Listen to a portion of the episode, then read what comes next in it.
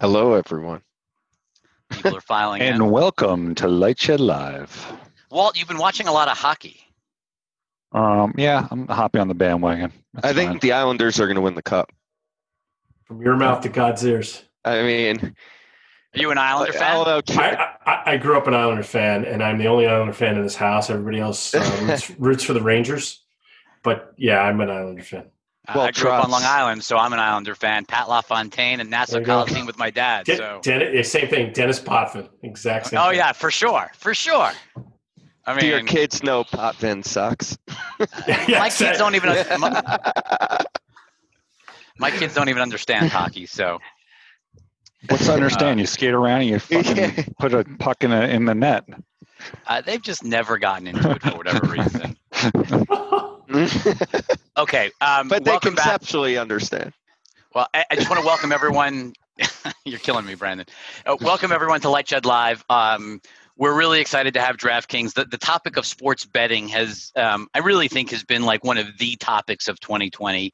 A tremendous amount of startups in the ecosystem, lots of investor interest. I think a lot of people thinking about what it means to engagement with sports, new revenue streams in the face of sort of challenging, um, you know, TV environment. So everyone's sort of looking at this category. DraftKings is the you know one of the first companies to be public in this space. We're really excited that Ezra is taking time out to, to spend a little time and educate us on sort of where we are, not just for DraftKings itself, but also the industry at large. And m- maybe Ezra, as a way to kind of open this up and start the conversation.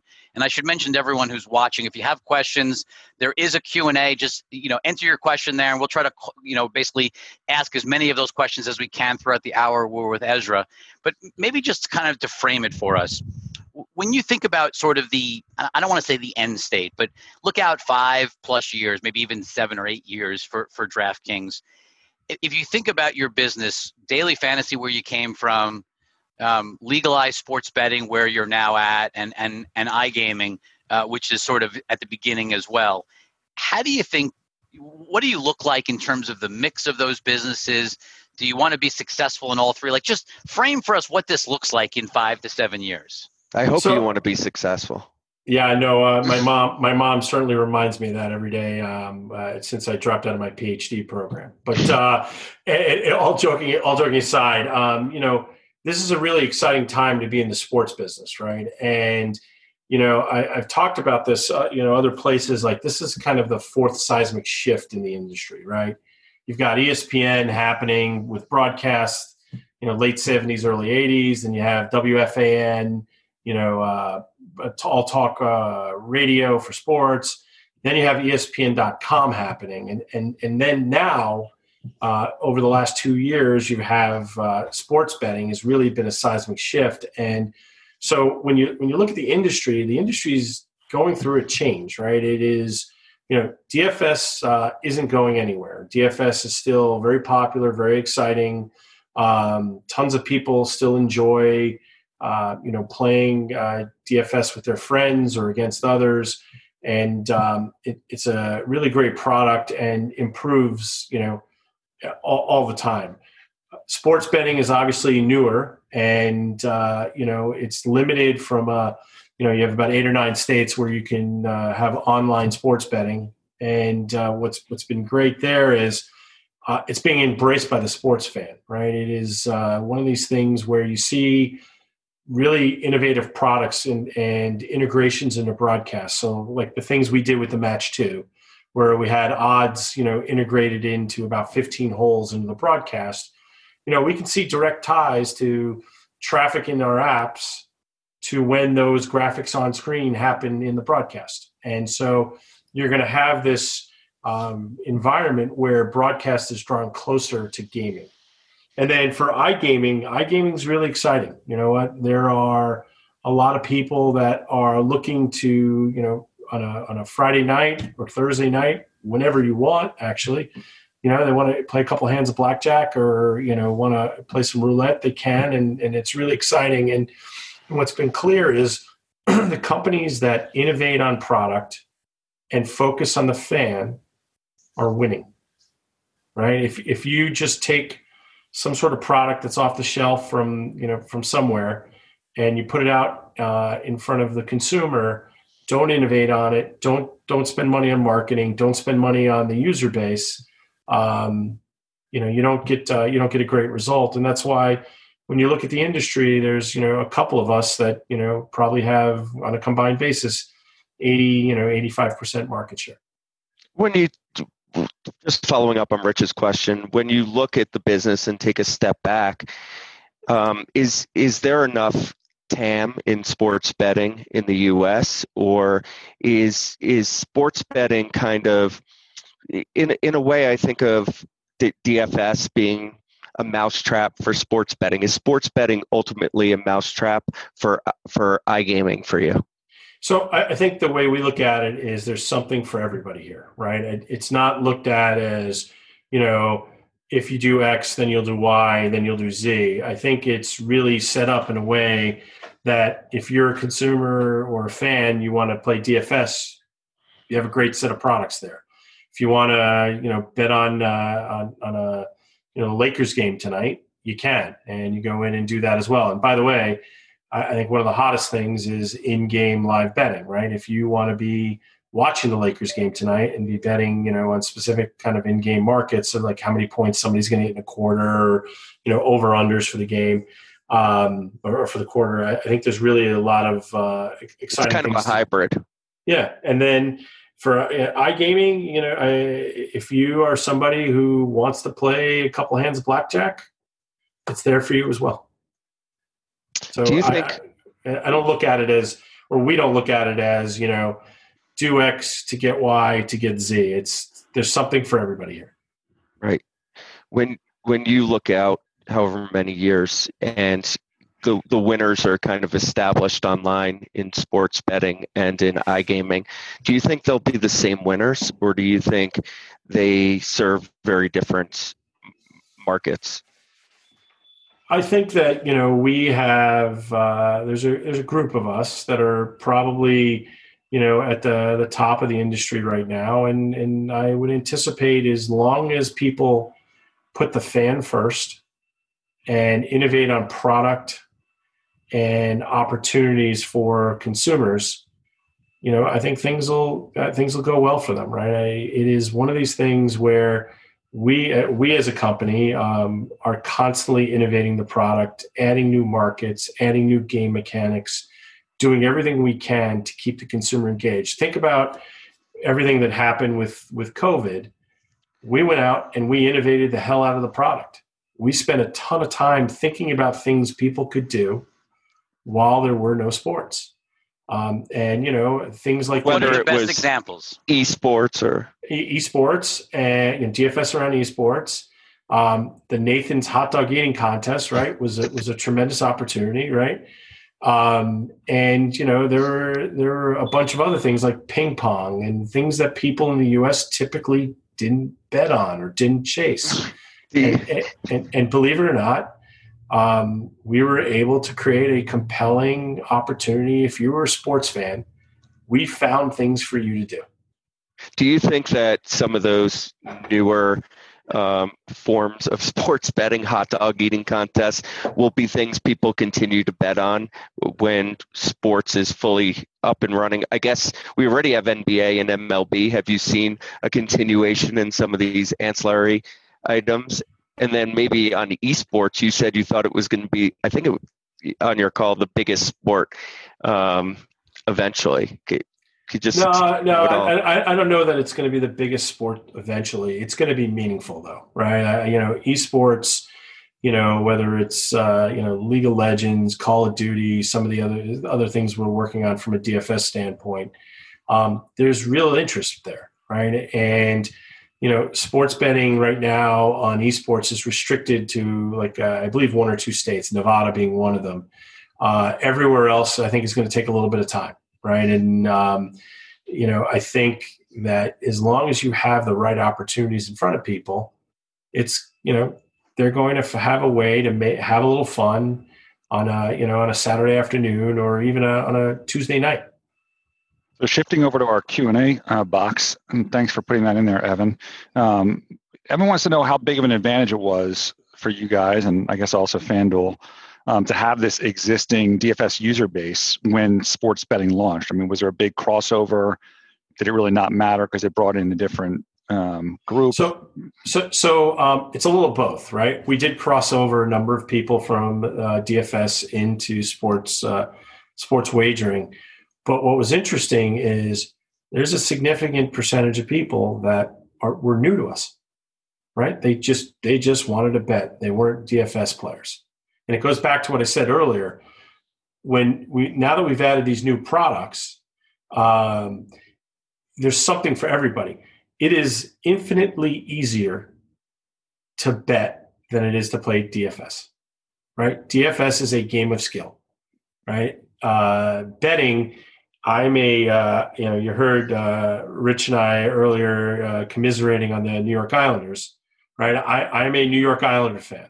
They played okay in the playoffs. I mean, they did okay. Dude, So- okay. so- okay. I mean- They're- So, so, so, so did up 3-0 see, see what color? See what color this is, right? Um, no, no, no. So I'm just saying, like you're you're you're saying commiserate. I'm saying it's not so bad. Like It's, Well, uh, it's but- been it's been bad for a very, very, very long time. Yeah. it, it, it has been it has been but but all, all joking aside right it's real easy for me to go in and bet on the islanders and you know take a spread and understand you know that if it's and i don't have my, the odds up in front of me i probably should uh you know the you know if the islanders are plus 120 in their next se- uh, series or plus 300 in their next series it's real easy for me to say i think they're going to win their next series But wouldn't that argue that that isn't an advantage? Is not an advantage for you because, like, okay, if it's easy, then theoretically someone could be attracted to go anywhere. No, it, by easy, I mean it's easy to understand. It's easy to Gotcha. bet, right? Not not not easy to go other places, right? We we we do make it seamless and easy for fans and consumers to to bet or play fantasy sports or i or play iGaming. By easy, I, I meant um, it's just easier to bet, Sure. right? It, it's like you're picking one side of a line or not, or if you're picking the money line, you're just picking who's going to win, and and um, it wh- is whereas like daily fantasy is more complicated, is what you're getting. Look. I, I I love baseball, right? I'm a new a diehard. Long you and Brandon should be best friends then. Uh, di, um, a, Are you uh, a Mets fan? I am. I'm a long. Yeah, me too. Fan, Okay. right? And, and so, but but if you ask me to play DFS baseball, I struggle to figure out players outside a couple teams, right? But that doesn't mean I don't love baseball any less. So we try to create something. There's something for everyone, and then um, you know it's easier for me to go in and unfortunately say, uh, you know, I'd like to put a small wager on the Mets losing tonight, which is almost a sure thing these days. so w- when you think about um, the, the player bases just for a second because obviously you know we've had for many many years there even today there's right there's a huge illegal base of players who are spending money every single day regardless of whether states have legalized. And so sort of circling back to the earlier question like is it that base that basically filters into legal sports betting and daily fantasy is pretty distinct? Um, and, and the same question for iGaming, meaning like how much overlap is there among the three player bases? Or just given what you just said about skill and I think about gambling or you know iGaming are they so different that you end up with basically three different sets of consumers? And I'm not saying that's a bad thing but is that ultimately what you see? Or is there a high percentage of players that actually over the course of a month play in all three categories where all three exist? So what I would say is there's a high percentage of them, but not not too high. I, we don't disclose the number, but that'll play probably two of the three. Right? There are there is a good base that play all three, but it is like you are know, two more connected than the other like is i- is iGaming a whole separate type of user in general Uh, No, it's not a whole separate type of user. You got to remember, we skew heavily male uh, on everything, right? So our table games do much better than our slots, like is a great example. So uh, you know, it doesn't it doesn't say that they're skewing you know one way or another. Like if you play fantasy, you're not going to play uh, casino. It's you know, if you play fan- DFS, you're likely to be a sports bettor at a higher propensity than playing iGaming. But takes all types. Everybody likes uh, everybody likes to have a little action. We have another audience question that came in from Jay, and he had a question on the New Jersey numbers. Uh, or the most recent ones in the mix. And he says everyone said that New Jersey sports betting numbers were puffed up by New Yorkers going to New Jersey to bet. However, iGaming in New Jersey is running 80 bucks, uh, or sorry, 80 million dollars a month. Um, is that number also um, flattered by New Yorkers? And then he editorializes seems unlikely that someone would drive to New Jersey just to play a few games of blackjack, so on and so forth. What do you think about the mix in New Jersey? Um, and and do you think that iGaming in New Jersey is being fattened out by uh, by New Yorkers going over? So I I, um, I don't have any numbers in front of me, and and so I, I'm going to just say that there is a when it comes to sports betting, there is um, you know there's a good chunk of the folks that are in state New Jersey, right? Um, you know, I think um, what you end up seeing is um, some people come over the border to, to bet, right? And I think things are probably, you know, and I haven't looked at the data in context of COVID. There's probably fewer people coming across like to Hoboken, where we would see some patterns where people would drive across the Hoboken, maybe have a, a couple of beers, place some bets, and then go home. Uh, when it comes to iGaming, uh, I don't know. I, I would have to take a look. I I I don't want to say anything uh, that that's incorrect, but I would I would bet, no pun intended, that uh, that there aren't a a boatload of people uh, coming across the border to to play a couple hands of blackjack. Kind of speaking about the borders um, and New Jersey being legal and and New York not. It, when when New York is legalized or other states are, does your market share in one state like New Jersey influence or can you leverage it in other states? How does that how does that work for you and what's your outlook? So so the way the, the regulations work is uh, it is not where you reside, it is where your feet are when you are betting or playing uh, iGaming.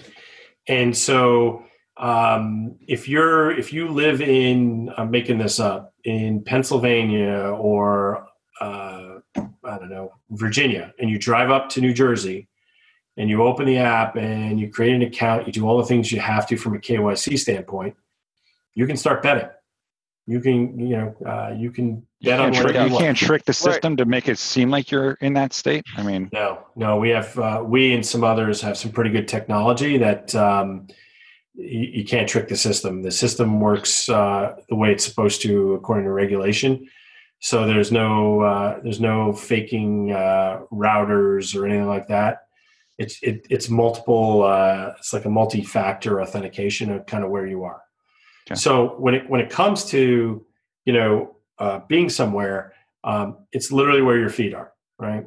As far as New York's concerned, like New York, there is sports betting in New York, right? It's only retail right? We're we're when when we're not in COVID, um, you know, we have a, a partnership up in uh, Waterloo, New York, which is about halfway between Syracuse and Rochester. We have one of the nicest sports books um, uh, at the Del Lago Casino you'll ever see, um, but it's retail only, right? You you can't use an Isn't app. that a storyline in Billions? Yeah, uh, I, I, perhaps. uh, but but there is there's no there's no online gaming right now in New York, right? And and that is just one of those things where I think when the state house and the governor are ready, there'll be online gaming in New York. What when do you think that is? Like sort of, if if someone said you have to tell me right now, actually New York and California, while we're on it, not to put you on the spot, but best guess what year? But New you York are putting them on the spot, just to be Yeah, clear. Rich, Rich, thank you for Just to be clear. So, so, Just so, to be Don't, clear. don't give them time to think about how to. No, no, no. I'm just saying, answer. like you're framing No, it as you're not, rapid, but you totally rapid are. fire. yeah, it's typically when people say, "I don't want to put you on the spot." It's typically means they are.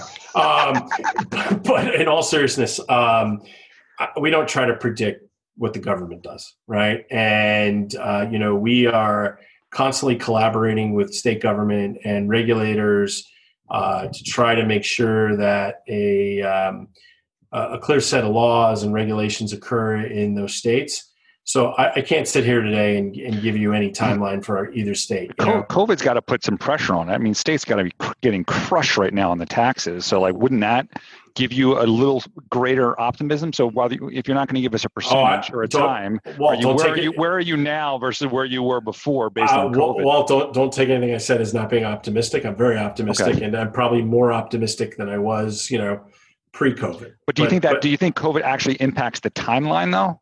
So if you had uh, optimism, now they're like, oh shit, we need to get some revenue in quick. Let's get this thing done. Yeah, the, the, the challenge is it's not a quick answer, right? So you have states that even once they pass the law, then they have to pass regulations.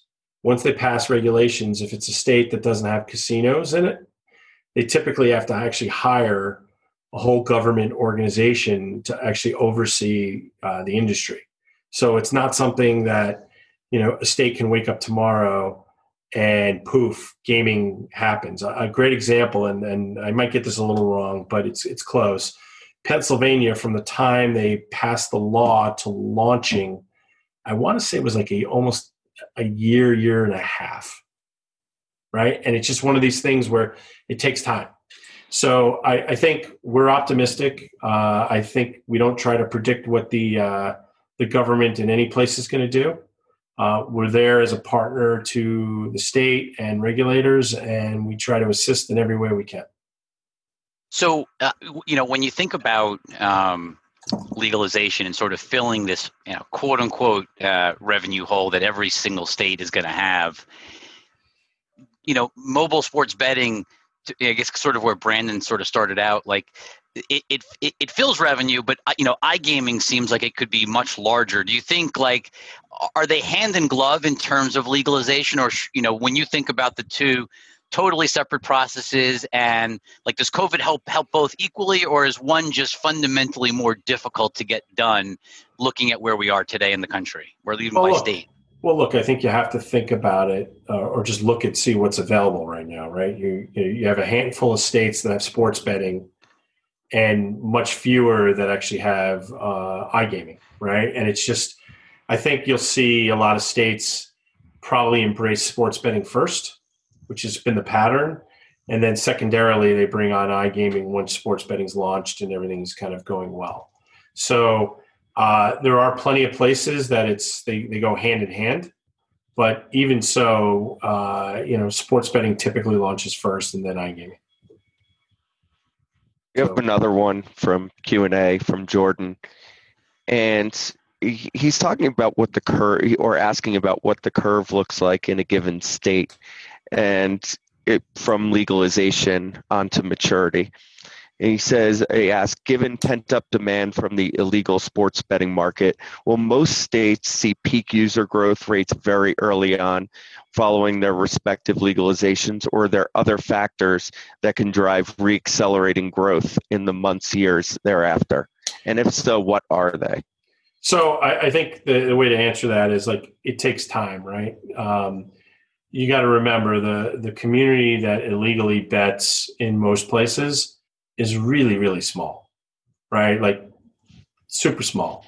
And so when you legalize in a state, certainly those folks you know, or uh, have the opportunity to move over to a legal platform, and and there's a lot of reasons why they should, but I'll, I'll spare you the uh, kind of the, the background on that today.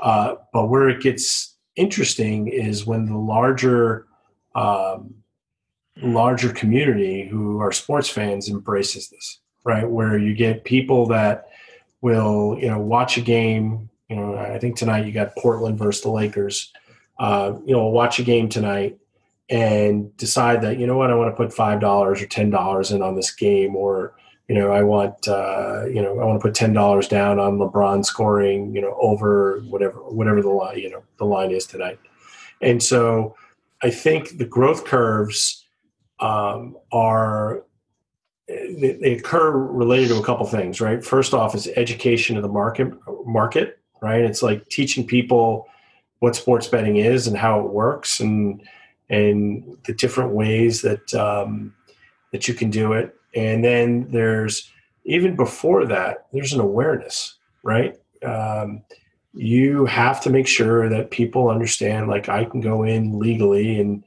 open up my phone, download an app, put some money in an account, and legally bet. And and by the way, the great thing about this, as compared to um, offshore books, is you're actually going to be able to take your money out and take your winning winnings when you win. Whereas a, as opposed to a lot of what people report about putting money in offshore books is, all right, you've just won a bunch of money. Good luck getting your money right? Right. So hopefully, hopefully that answers your question. I, there's no specific magic formula that says this is how you accelerate um, the what, growth curve. Yeah. When you think of, when you think about the TAM, though, do you, do you think about the TAM as being a lot of people compare it to competitive lottery? right? Is is that how you think about your ultimate TAM, lotto lotto players, or is it sports fans? How do how do you frame your own TAM? It's sports fans, right? It's uh, it's sports fans. Well, that's a bigger one, so that that would... no, it's a pretty good one, right? It's sports fans, and I could even probably um, I could even probably take it a step further and say it's all adults in the state, right? Because remember, once again, we're trying to put something out there for everyone. You can come play fantasy sports with us. You can you can sports bet with us, or you can play iGaming as well. So w- when you're thinking about um, different kind of legalization frameworks, we've seen places where there are lots of competitors that are sanctioned and lots of skins and a relatively low tax regime uh, I think of something like New Jersey, and then there's obviously other places where there's one or two competitors, um, maybe even exclusive, and there's a very high tax regime. You know, if you had to choose, and, and I get this is sort of like Brandon putting gun to your head and t- making oh, you no choose. No guns, water. Sorry, pistols, no gun, water, water pistols. Sorry, water it's pistols. Summer. um, water guns, you know, in the pool in the backyard. Um, which would you prefer if you had to choose, and does it matter? So, um, so let me start off by saying we love competition, right? We we don't uh, we're not afraid of it. We don't try to prevent it. We are all for competition in every state we're in, and so you know what makes the most sense is a lower tax rate, so that you can get a bunch of people in the state.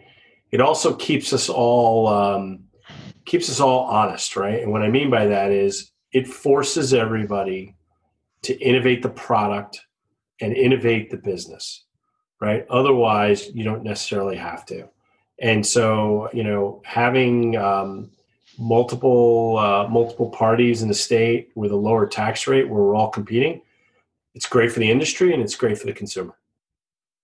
So, what's one? What makes one platform better than another? Like, what's the differentiating factor? We, we like to think it's our it's our product, right? And the way you, the interface, the way you can bet, the different types of markets, uh, whether it's adding things like pool betting or you know having the ability to you know do uh, very specific in-game markets. I think that um, it is uh, you know it's just the consumer experience, right? There are a number of folks out there that they they don't spend a lot of time on the product. They're just putting pushing it out there and and having people kind of um, you know uh, just place kind of your plain vanilla bets.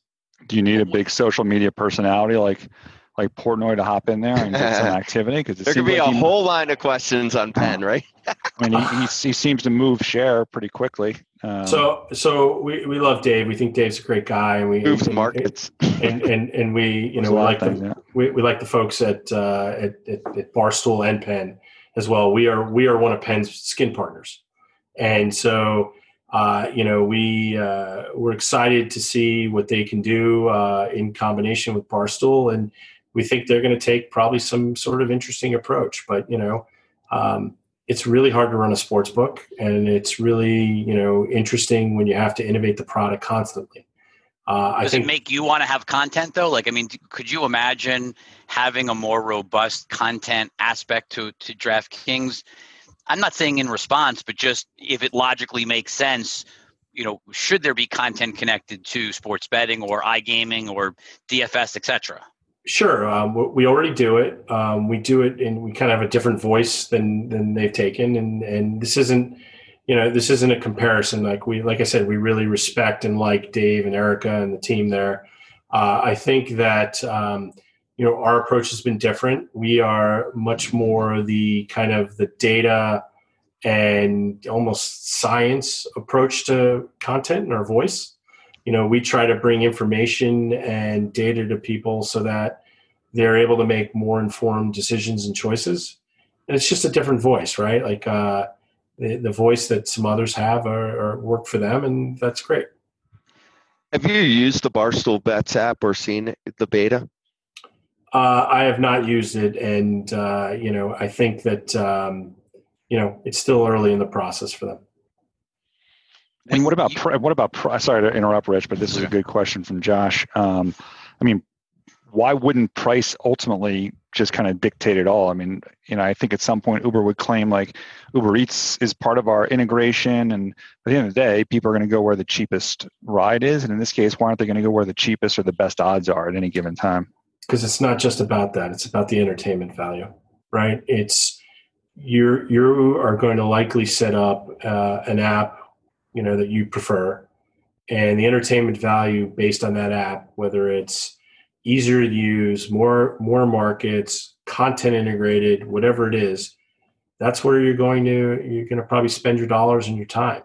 So that's why it's you know we look at it as it's super um, it's super uh, you know valuable and super smart for organizations to focus in on the product.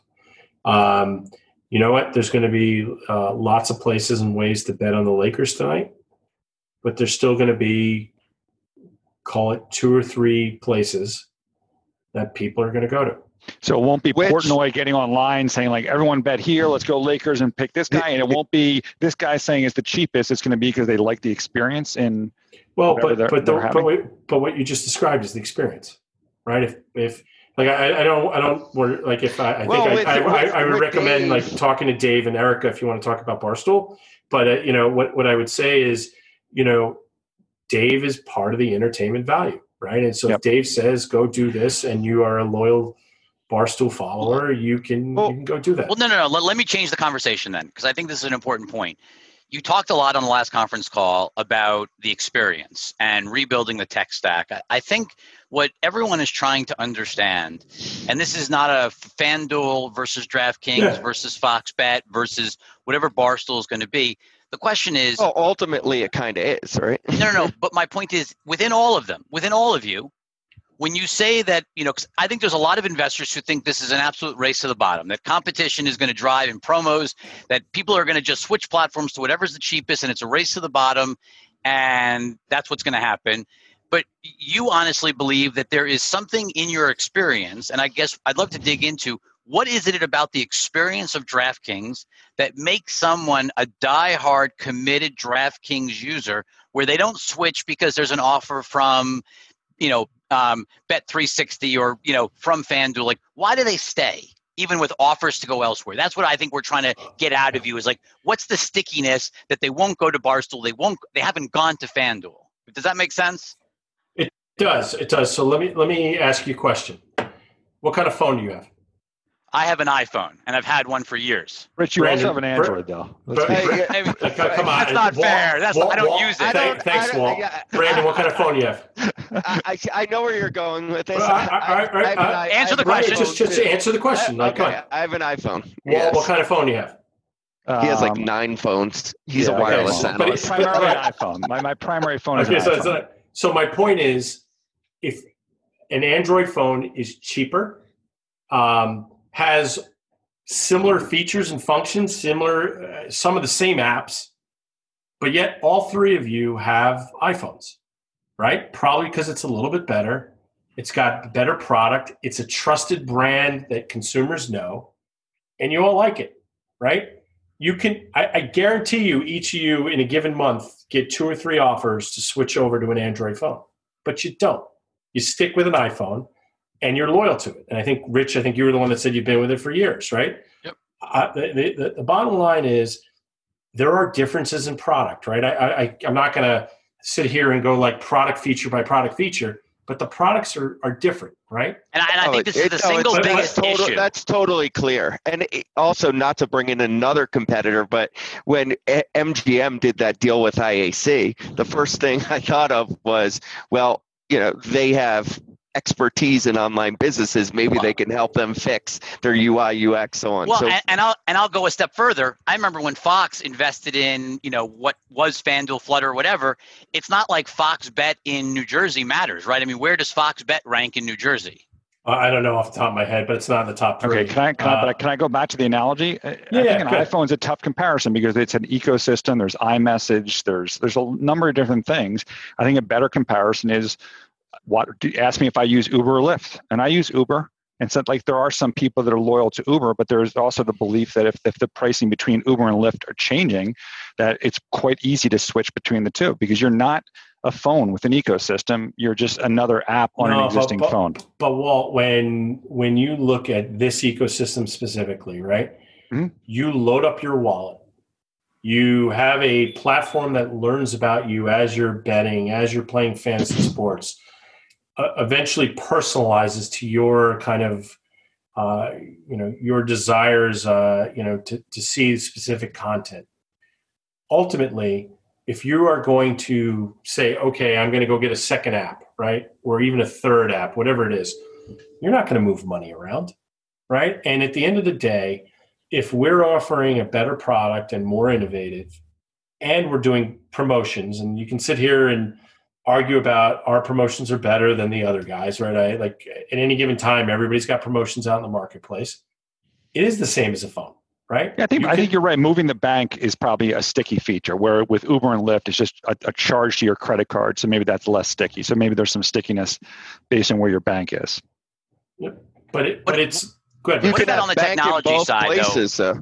Yeah. yeah. but I want to understand on the technology side, what is actually when you say you are rebuilding the app and rebuilding the tech stack, like what is it? What is the from on the on the consumer side? What am I going to see that's going to make me even more loyal to DraftKings from what you're doing? Like, what's the what's the goal of the rebuild? So I, I think as you see over time, you're going to see uh, more markets, more kind of innovative in-game live betting, and um, these are going to be things that we're going to focus on right? I think you see in the UK right now something like 60 to 70% of all betting is live and in game. And uh, you'll actually probably see those numbers here in this country probably the next two or three years. We've had, you know, uh, we've had NBA games where, you know, north of 60% of the, um, of the wagering pre, this is pre COVID, um, 60% of the wagering is in game, right? So I, I think you know you're going to see. Does that surprise you? like, was that something you expected, or that's totally out of left field for you? This no, early.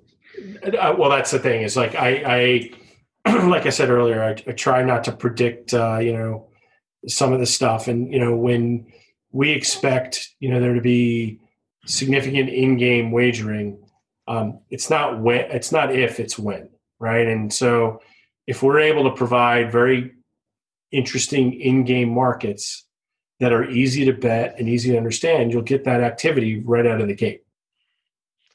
Do you? I just want to ask if I brought up the IAC thing, and so I just want to ask a follow up on that. One is, do you think these primarily land based casinos can succeed in the digital world? At number one, and number two, do you, how much of a help do you think IAC can be um, there. So, and then uh, after that, we'll we'll go to audience questions. So if you have audience sure. questions, type them in. All right. Um, so let's start off with land-based casinos. There are a lot of really really smart people that run land-based casinos, right? They um, they will be able to kind of have a meaningful impact in this industry should they decide to focus on it. But at the end of the day, every one of these land-based casinos is a real estate play. They're worried about heads and beds. Even in COVID, people in Las Vegas are worried about heads and beds. And so, you know, we think there's some great folks that, you know, all around the world, but let's say Las Vegas that run casino and casino groups and they have great digital teams.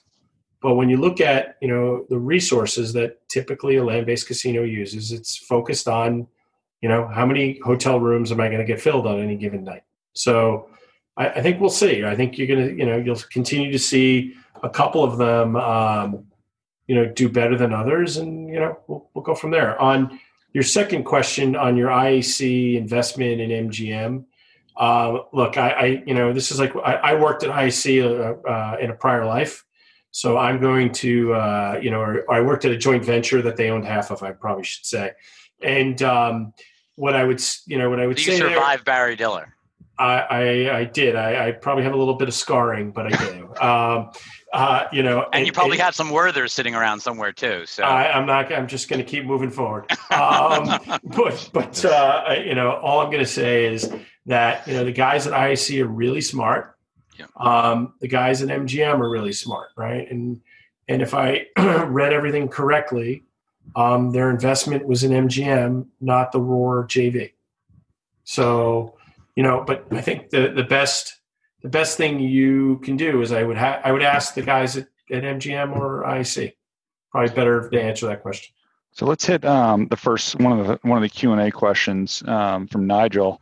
Um, you were talking about location before. So given that all these skins are going to be stuck or verified in a location, does it make sense for the physical casinos just to align themselves um, to whoever's the leader in, in, that space and just take a percentage of the revenue?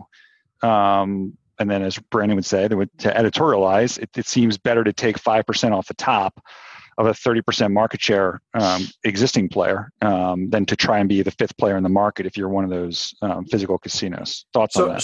So, so it depends on the state, right? Like New Jersey, I think everybody's got five skins. So they do it themselves and then they license their skins to other people. So we we have a, a, a licensed skin um, from Resorts Casino in, in Atlantic City for New Jersey. They also operate their own sports book.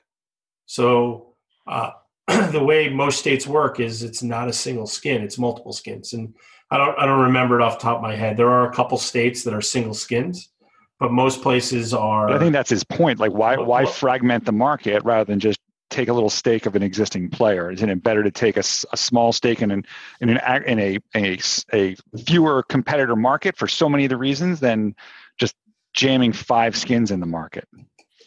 So it dep- depends on your point of view. Some some people want to take multiple bets on who's going to be the best at this right? If you pick the if you just do one skin with somebody and you pick the wrong group, it's not going to go well.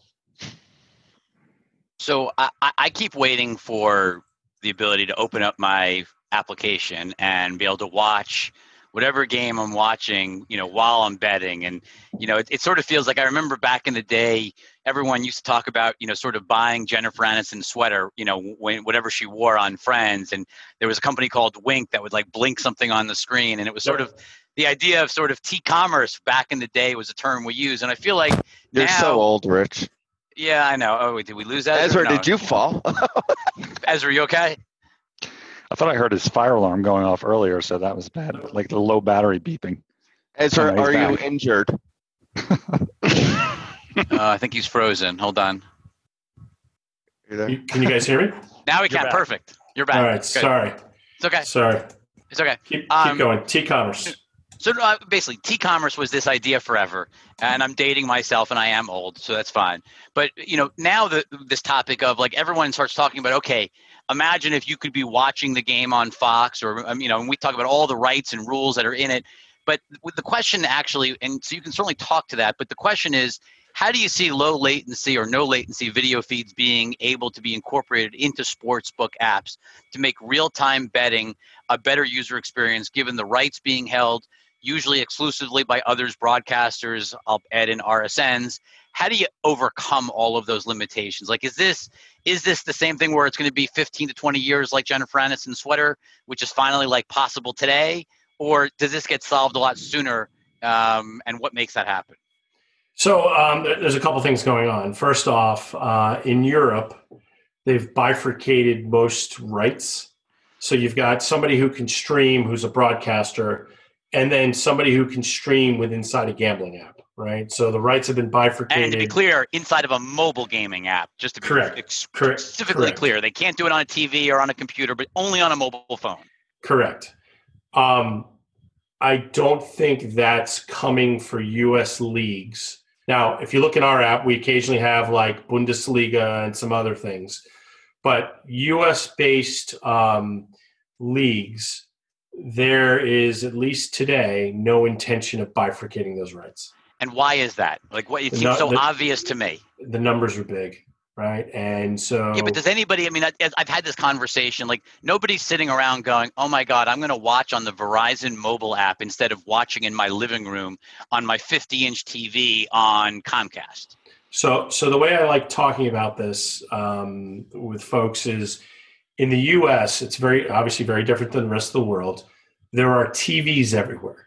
You go into a bar or restaurant, even if it's a, like a very high-end restaurant, there are TVs everywhere so here, the sports fan goes to the largest, most reliable screen, right? So if you have cable or satellite in your home, that tends to be a big TV hooked up to cable or satellite. The only time you'll really use like an iPad or a phone is if you don't have a TV within, you know, eye shot because you're somewhere that doesn't have TVs, like on the sideline of your kid's lacrosse game, right? So, biggest, most reliable screen is what you're going to migrate to. So, when you have folks that have paid a large sums of money for rights for that for those broadcast rights, they have zero interest in letting the leagues and the IP owners bifurcate those rights because there's a fear, and I'm sure Europe went through this probably 15, 20 years ago. There's a fear that it's going to impact ratings because somebody's going to sit on their phone it's just in this country it doesn't make a ton of sense that i'm going to turn away you know I, think i have like a 72 inch screen in my family room um, i don't think i'm ever going to sit with my uh, my iphone in the living room uh, and watch a game there when i have this 72 inch tv so I, I don't see but there's, but, but, even before we get there, to be fair, there's still a latency issue. Like when I watch on YouTube TV, it is several seconds behind watching on Comcast. So, so that's a that's a separate issue. That uh, I yep. guess we'll, let's talk now. Talk about now. So there are a bunch of companies out there trying to solve late uh, latency on video, right? But the but the challenge here is the um, those tech solutions would have to be implemented by the IP owners, right? Because none of us actually have any rights to this these vid, this this video uh, these video streams, right? So if you have you know super fast video there's only a couple sports that you know having a two second or one second delay is going to be super important to the sport right to gambling whereas hockey and basketball hockey, basketball, soccer. I don't know, dude. Like, there's live betting for NFL, and those lines move pretty quickly. I love watching the game and see that line move back and forth. And if you can't hit that quickly before something happens, like somebody catches a pass, as he's catching the pass, the line's moving. That Walt is exciting. definitely not a sports bettor. Not that, not that I participate in that. So, so I um, those lines are moving so fast because it's not legal in New York. So you've never bet. So let's just be clear. Absolutely not. It's, Correct. But, but from what I've seen in simulations, amazing. Uh, yeah. So what I what I would what I would say is that I think over time you'll see it evolve, but it, it's really tied up with the way the the rights are tied up at the leagues do I think you know having millisecond delayed video is really important? Yeah, sure. There's going to be certain. What about, what about of- the broadcast itself? Does it need to be tailored for sports betting? Forget about the technology, just the just the broadcast itself. So I, I, I you know, I, I have a personal opinion about this. I think if you saw what we did during the match with Turner, like we didn't force the issue, right? We actually provided them uh, a bunch of a, a, bunch of odds on every hole in real time, and they updated in real time. Yeah. And as part of the storytelling, they actually use the odds as part of the storytelling. You know, uh, you know, Peyton Manning is likely to you know hit the ball, you know, uh, or, or, they're likely to win the hole at you know plus 80 uh, percent, which is going to be minus one fifty or whatever it is, right? And at no time was there actually a call to action in the broadcast just had the DraftKings logo and the odds on it. And they used it as part of the storytelling, and it's super powerful. So we think that there's an opportunity there for more sports and more broadcasters to take this approach to not be in in people's faces to say bet now, bet now, bet now, bet now. It's more about how are they te- storytelling? You know, Aaron Judge coming to the plate. Well, maybe in his case, maybe not coming to the plate for a couple weeks, but but you know, Aaron Judge coming to the plate with men in scoring position. He's batting, you know, 410. Yeah. And he is likely to get a hit at, you know, minus 105, right? He's likely to get a home run at plus 400. Right. So if I'm looking at how that line's changing on my phone, that's awesome. If that was on the screen, that would really pull me into the app. So when does that happen? Well, I think it started to happen, right? You started to see it, you know, with the match. I think you'll see more and more sports. We did it with the PLL on their tournament that just finished up last weekend, uh, you know, through NBC Gold and NBC Sports Network. And so you're starting to see more and more of this. And and look, it's just it's just about people getting comfortable with it. We have a couple of questions on social media, I guess, from both the uh, UI or user experience um, and also from from customer acquisition. And so uh, I'll read them. Um, uh, on the UI, how social is the DraftKings platform? How social can you make the platform? And can you use social to drive acquisition and retention? And then similarly, someone someone else asked um, given social media platforms are thought of as a second screen experience how do you approach social in your media mix as an extension to your broadcast integrations and marketing? So it's sort of the latter half of the prior question. All right, so let's start with the first piece of it. Um, uh, of course, we use social media, you know, for everything from acquisition to just content and information, and it's a it's a great channel. It is, you know, uh, it is something that you know we work very collaboratively with the kind of the big networks out there, social networks out there, and you know we're always looking for new and innovative ways to um, engage customers, right, and get them you know aware that something's going on and you know hey this is a great opportunity for you to kind of log into your draftkings app um, and uh, you know go for there i think you know when it comes to dfs you know we have looked and are working on you know things that would actually make the experience more social where you know i uh, as an example i play in a uh, in a dk league right so a daily fantasy sports league with a bunch of buddies, right? And I don't, uh, you know, I don't necessarily, you know, want to play against the, the public. I'm not, you know, I'm not really allowed to, so I don't. So what I'm uh, able to do is I can play with a couple buddies. I started a private league, and it's great, and it's very social, and so that that that's great. When it comes to betting, I think. Um, you know we're still in the early stages of this and I, I think that you know we need to continue to kind of take uh, that kind of those initial steps at kind of bringing people along, and you'll see more and more of it coming up this year. Is that is is making your app more social a key to sort of expanding to I would say not less hardcore, but more casual bettors? No, I, I, think it's just one tactic, right? I think it, right. it, it is one of those things where there are going to be people that are heavily uh, invested in social media and want to be able to use social media to connect with their friends about what they're doing. Uh, I still think, you know, from a, a regulatory standpoint and a, you know um, just a, an execution standpoint, it's still got to be within the app, and you know you got to use social to get people into your app. So the, the question here is sort of a follow up on what we were talking before about sort of I guess the underlying issue of loyalty. And so this person asks, uh, and he's anonymous. Um, uh, is this one of your Twitter trolls, Rich? An anonymous I, Twitter troll? you know, you, you know t- twitter takes a really strong skin because like it's amazing how much hatred there is out there just in general. I mean i guess we see it with the election and all of that but man twitter can be brutal.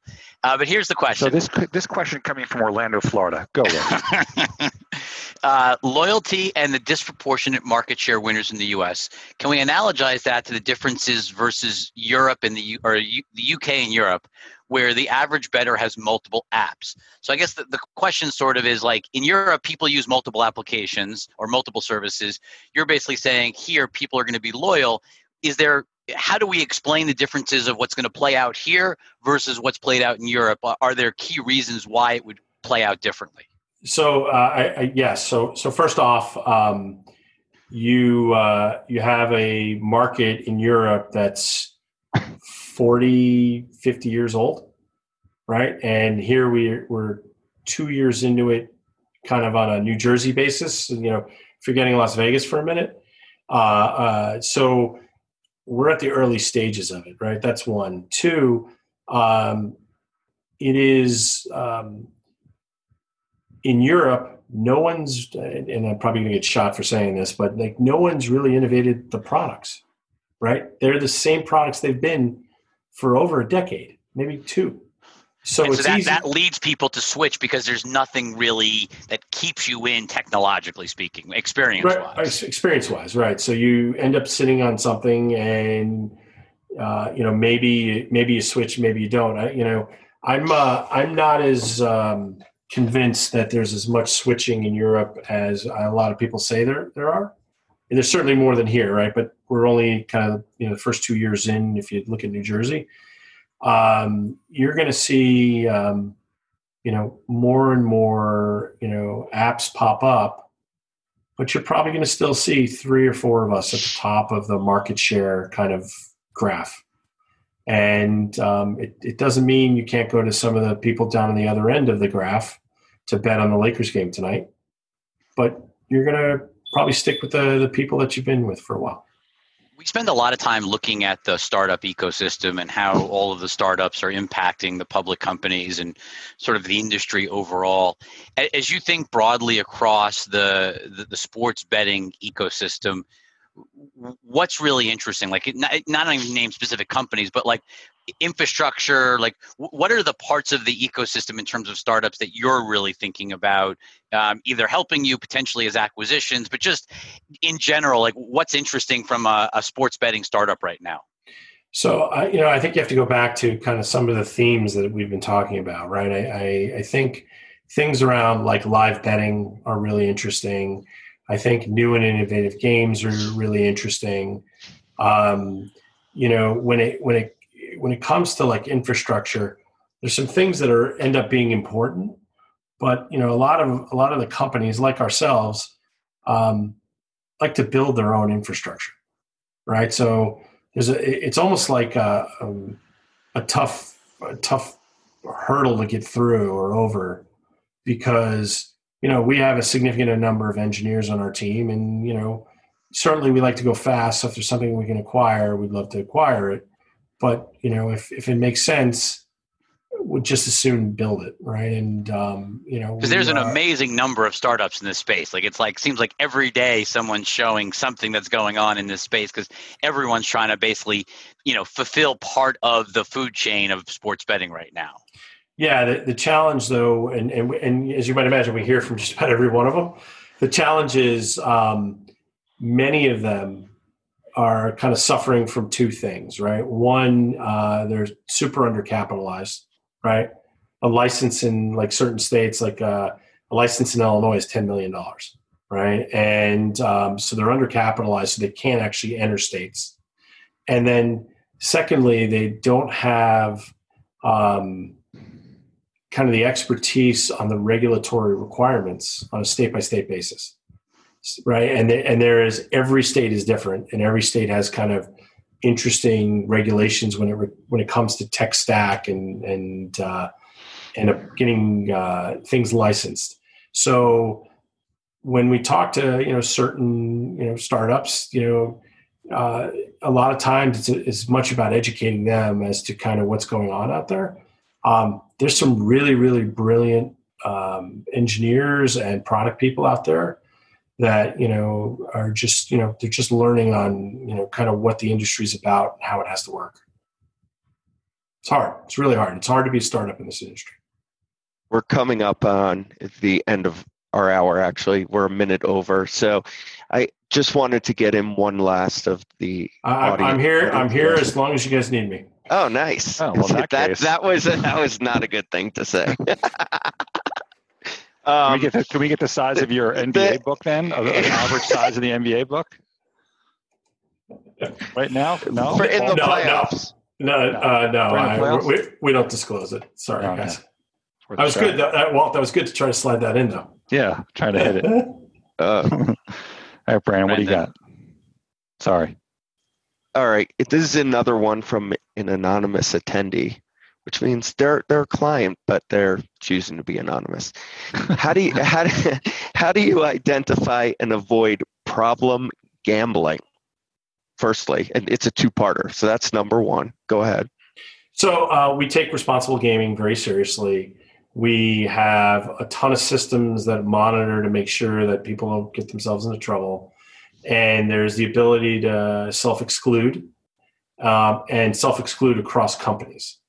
So, um, you know, we take uh, anything and everything that uh, related to responsible gaming seriously. And, um, you know, we need to make sure that uh, that's kind of one of our core tenets in everything we do. And then the next question is actually something I was really curious about, which is are there whales in the online business and how do you find them? Um, yes, they're whales.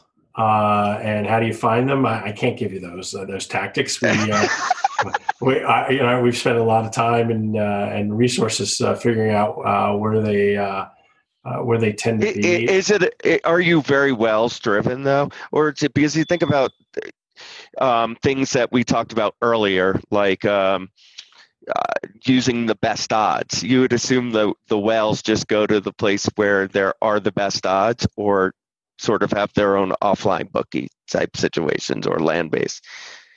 So, so um, even for the whales, it's entertainment, right? So um, there are people that are, uh, you know, call them VIPs is probably a better name for them, uh, and they, um, you know, they have entertainment. Um, they look for entertainment value, and they tend not to jump from place to place, right? It's just like when you're a whale in Las Vegas, you tend to go to the same casino um, again and again, right? And uh, yeah, you get treated treated well at that casino.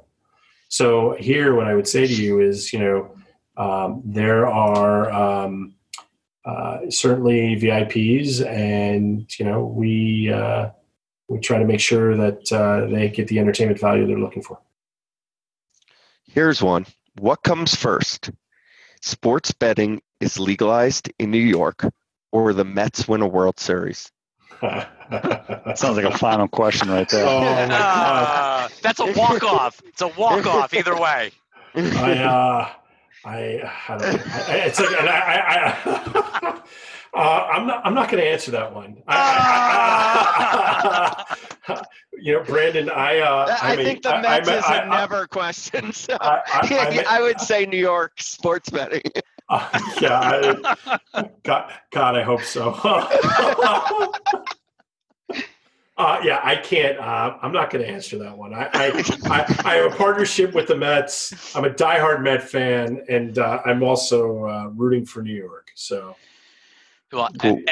Ezra, you've been amazing with your time. I know we've been trying to do this for a while. We really were excited to have you on. This is a topic that I mean, look, we know we're going to be do- doing a lot more work over the next couple of years on sports betting. DraftKings plays a huge role in, in that evolution, and um, just thanks for like educating us on sort of, you know, obviously you just had your earnings last week, but I think we wanted to really go more in depth on a lot of key issues that fascinate us and fascinate um, our, our clients um, at LightShed. So just thanks again for taking an hour with us. look, thank you very much for having me. I, I always love chatting with you guys, and um, this is uh, this is great. I think. Um, We made you laugh a little bit, so that was good. No, look, that's what that's what's great about these discussions, right? It's like uh, you know, I, I as, and Rich, you know this. I, I'm not like kind of a monotone, sit around quietly kind of guy, and so this was a great spirit discussion, and I uh, I would love to keep. You know, let's let's pick it up again. Uh, you know, maybe in a quarter or two, and let's have another discussion. Sounds And good. ho- uh, hopefully, hopefully, as you can see behind me with Hard Knocks, hopefully the NFL is putting in enough procedures. It looked like it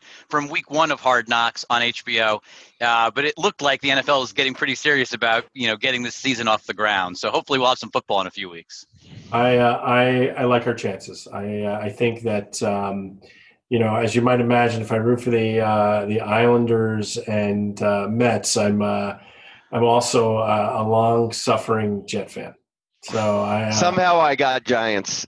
I, I don't know how. I I, uh, but it, I, it I'm the worked only. I'm the only one in this house that wears the green. Everybody else has got Giant stuff.